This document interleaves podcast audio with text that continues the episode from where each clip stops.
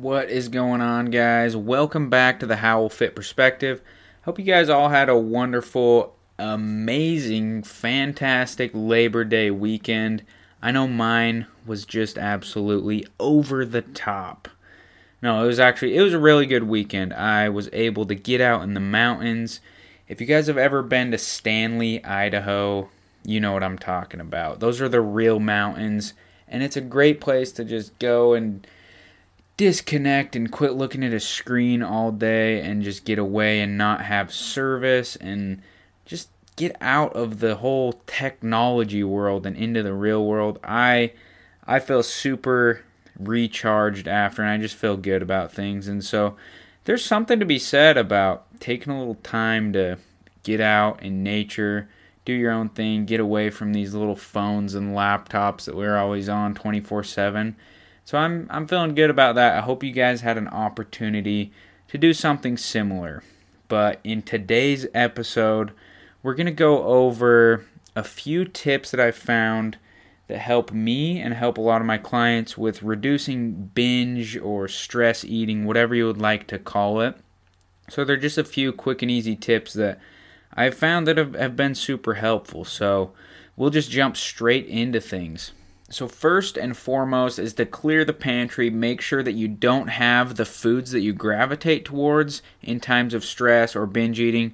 Make sure that they aren't in the house. I know, like for me, lately my wife has been buying, you know, the little goldfish crackers. She's been buying those for our little son Leo. He's two years old. He absolutely loves his goldfish, but it kind of screws me over because little chubby dad walks around the corner to the pantry and sees a box of goldfish and has to grab a handful. Like I, I see him and I can't just walk by him without grabbing a couple.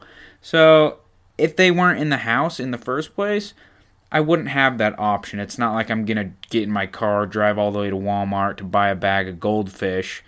Maybe here in a few weeks when this diet starts kicking in, but right now that's not an option. But if they weren't in the house in the first place, I wouldn't have the problem of just having the constant temptation. But for the sake of Leo and for his love of goldfish, we'll keep him around, I guess. So, first and foremost, make sure you get rid of those foods that you really do gravitate towards in times of stress and binge eating.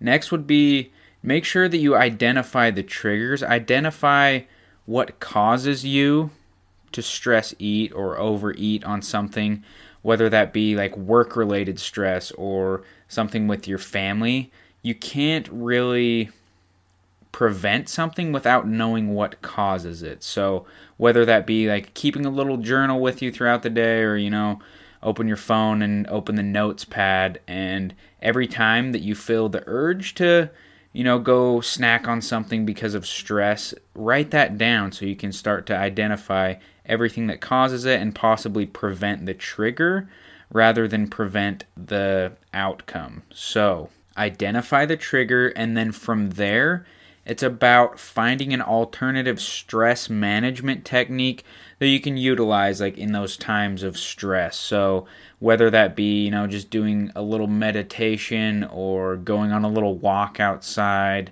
anything that can kind of clear your mind that you can go from the cue of being stressed out, whether it be work stress, family stress, whatever it is, that's going to happen. There's always going to be some of that, but if you can switch the outcome of that from going towards food to going towards something healthy, it completely changes the habit loop, and you go from the cue to doing something unhealthy to going from the cue to doing something actually healthy. And it's not going to just switch overnight. You know, obviously, habits do take time to change. You can't just completely flip everything 180 degrees. Um, but that is the next step is finding that alternative stress management technique so it's i can't tell you one thing is going to be best for you but find what works for you experiment a little bit and i think it'll help a lot and the next little tip that I have for you, it's kind of one that I have thought of lately that I think it helps me and I didn't even realize it, and it's starting your day off right. So, starting with a good set breakfast that you have every single day, you know, that's good protein sources and good fiber, and you're getting a good, healthy breakfast that's going to keep you full, and so you don't you end up going ham for lunch and overeating a whole bunch. But I kind of thought of this because I do, like, I have a little morning routine to start my day. So I'll usually wake up, you know, make a little coffee, sip on that for a minute.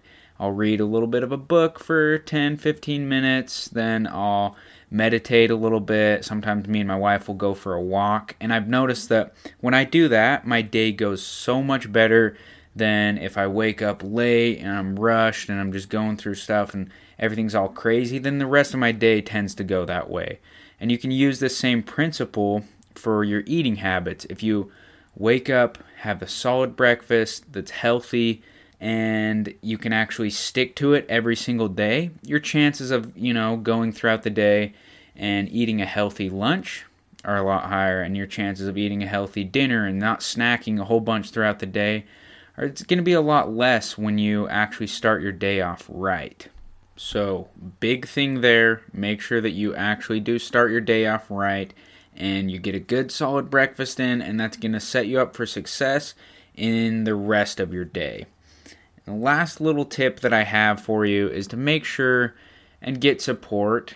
It's something that you don't want to just think that you can you can fix all by yourself and it's going to be 100% fine and yeah, sure, you might be able to to change some things on your own, but it never hurts to have someone by your side going through maybe they're going through a similar situation and it's just a buddy that you can chat with or maybe you hire a coach to keep you accountable and make sure that you're doing things in a healthy way you're not, you're not restricting and binging and or have maybe a group that you kind of maybe I'm sure there's Facebook groups and different things that you can join and just having somebody there that you can chat with about things and to make sure that you're doing what you want to do and it's not you just alone on this journey trying to beat something.